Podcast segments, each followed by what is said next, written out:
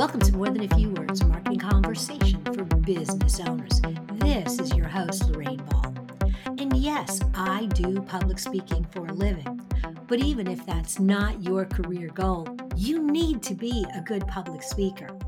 Whether you're standing up in front of an audience, one on one with an employee, or a customer, at the heart of each of those interactions are your communication skills. And that's what we're going to talk about today.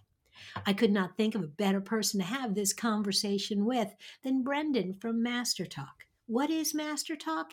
It's a YouTube channel he started to help the world master the art of public speaking and communication. He started coaching others to speak impactfully when he was just 19 years old. One of the things that he realized very quickly was that no one was sharing practical, simple videos on YouTube for those who could not afford a coach. And that's what he's done with Master Talk, where he shares these tips and tricks. And today he's going to share some of them with us. Brenden, welcome to the show. Lorraine, the pleasure is absolutely mine. Thanks for the kind intro. It's great to be here.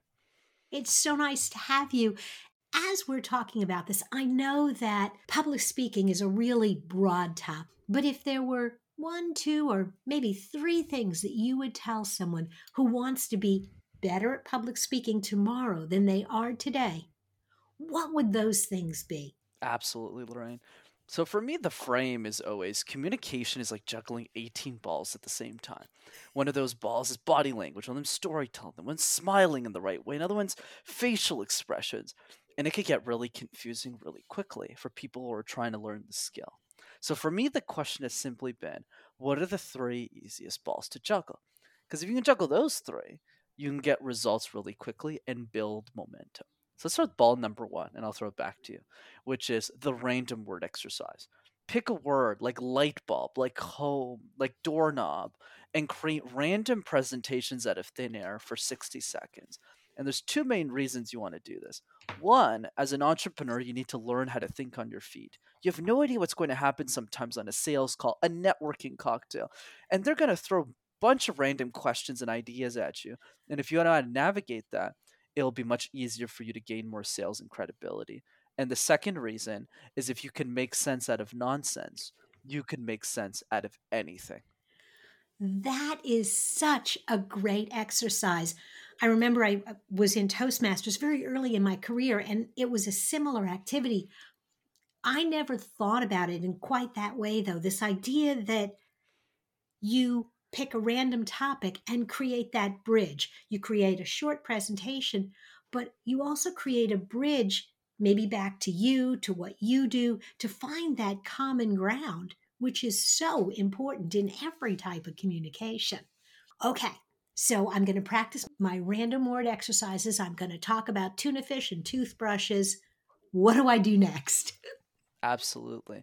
And the reason it's so effective too, and then we'll go to ball number two, is if you can talk about tuna fish for 60 seconds and actually do a great job, you're selling the same products and services every day in the business that you're in. Whether that business is coaching, whether that business is actually selling fish, or whether that business is is something else is that that's what allows you to actually gain that magic. So let's go into number two. Number two is the question drill. We get asked questions all the time in our lives as entrepreneurs on sales calls, on podcasts, at speaking events where we have to give a workshop, sales presentations. But most of us, Lorraine, are reactive to those questions. We're not ready for the questions that life has in store for us. I'll give you an example when I started Master Talk and I started guesting on shows like this, I sucked. I remember some guy asked me, "Hey, Brenden, where does the fear of communication come from?" And I looked at him, Lorraine, and I said, uh, I, I don't know, Los Angeles, uh, maybe, maybe London. I'm not sure. So I didn't know the answer. So what did I do? Every single day, Lorraine, for five minutes. That's all I'm asking your audience to to book in their schedule every day. Answer one question that you think the world will ask you about your business, mm-hmm. your products, your services, your expertise. One question a day for a year, and you'll have answered 365 questions about your business, and you'll be bulletproof. Oh my gosh, that is absolutely brilliant. And I'm going to kind of piggyback on that because I always practice as I'm heading to a networking event or I'm heading to a sales call. And so doing that question exercise in your car on your way to somewhere is a great way to get ready for that. But I also really just like the idea of randomly asking yourself questions. Some of them may be very left field that really help you get prepared for anything. Absolutely. And what's great about whether, especially if you're an entrepreneur listening to this, you don't even need to come up with the questions. Just go to your ideal client or go to a prospect and just ask them, hey, what questions do you want answered about my business? So if you have like a law firm, mm-hmm. okay, what questions come up in your family law practice? If you got a mm-hmm. coaching practice for business, what what are questions people are asking you? Oh, I don't want to start my business. What advice do you have for me? And you just write down all of those questions mm-hmm. and you answer one of them every single day. That's fabulous. And I'm going to suggest, because my audience knows that I'm a bit of a marketing and an SEO geek, those same questions that you're practicing out loud make great blog content, newsletters, social media posts. So when you can't get face to face with someone, you can still be answering all of those questions. So those pieces really come together so nicely. Okay. Absolutely. So I've got my first two. I, am balancing those balls. I'm ready to throw one more into the mix. What is it? Absolutely, Lorraine. The third one is so simple, nobody does it. Make a list of three people you love the most in your life. It could be a family member, it could be an amazing client of yours, it could even be a prospect. And just send them a 20 second, not a 20 minute, a 20 second video message. Just say how much you appreciate having them in your life. And there's only one rule to this exercise the rule is you're not allowed to retake the video. If you do this every single day for a month, you'll have sent 100 video messages. You do this every day for a year, which only takes five minutes max. You'll have done a thousand videos and you'll be a master communicator in relative to your industry. Amazing. You'll also have strengthened a thousand relationships. Exactly. I love these tips. They make so much sense because each one of them is something anyone can do. And I can immediately see how each of them will make me a much more effective communicator. Okay, I've got a little bit more time. Let's up the ante a little bit.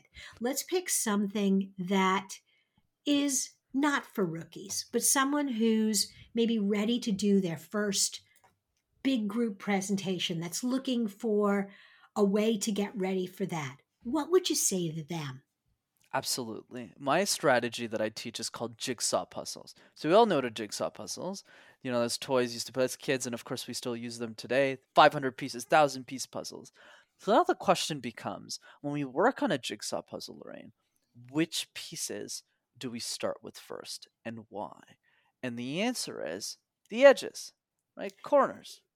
Right? You take the corners; they're easier to find in the box. Put them all together. Work your way into the middle.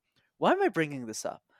Because whenever we prepare for a large group presentation, unfortunately, Lorraine, we start the middle. We shove a bunch of content in our presentation. Shove, shove, shove, shove. We get to the presentation, we ramble throughout the whole thing, and then the last slide sounds something like this.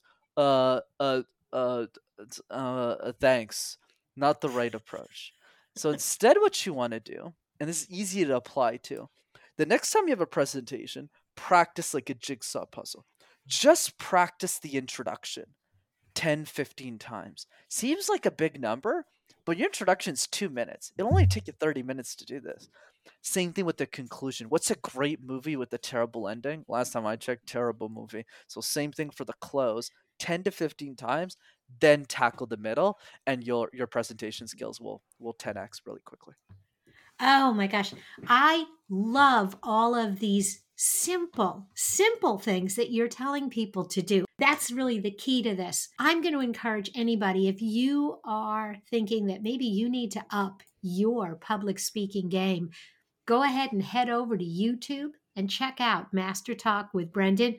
I think you're going to really enjoy some of the things that he's put together. Brenden, thank you for being a part of the show. The pleasure was absolutely mine, Lorraine. Thanks for having me. Thank you. If you've enjoyed today's conversation and you'd like to find other resources for your business, be sure to check out our toolbox. Look for MTFW wherever you listen to podcasts. This has been another episode of More Than a Few Words. Thanks for listening.